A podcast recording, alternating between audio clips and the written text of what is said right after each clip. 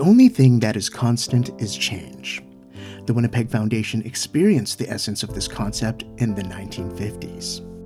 Many of the changes proving to be formative in the operations of the foundation for years to come. There were many firsts during the decade, and it began with a fundamental shift in Manitoba's tax laws that spurred a change in the focus of foundation support. In 1950, new laws required provincial foundations to disperse at least 90% of their assets to qualify for exemption from income tax. The foundation was in a good financial position for the transition. In 1951, the Foundation would redefine itself as a vehicle for community support in a wider range of areas, expanding to include medical research, recreational and character building activities, work by religious groups, and cultural projects. While changes were taking place in the Tyndall Stone government buildings, Mother Nature was proving to be a great force of change.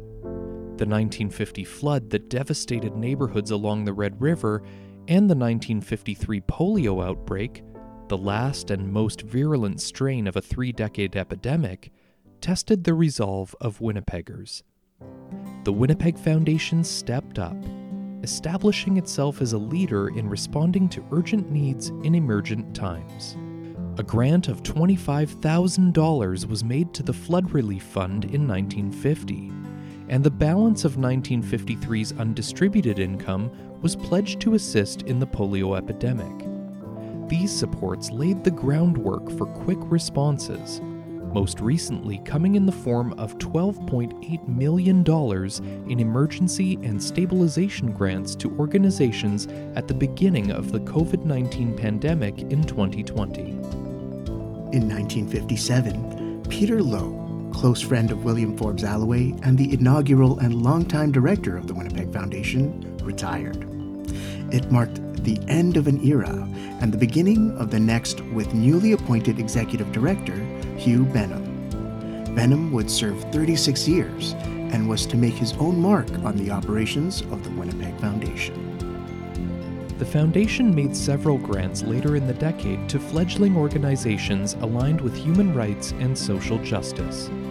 These included grants in 1957 to start what would become the Addictions Foundation of Manitoba in 1958 to start the John Howard and Elizabeth Fry Society, and in 1959 to start the Indian and Metis Friendship Center. The decade closed with two more significant firsts in the history of the Foundation.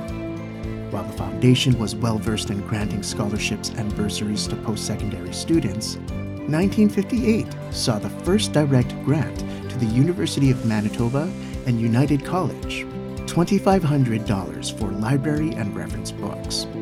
And in 1959, the Winnipeg Symphony Orchestra Endowment Fund was created, the first endowment fund supporting the operations of an arts and culture institution.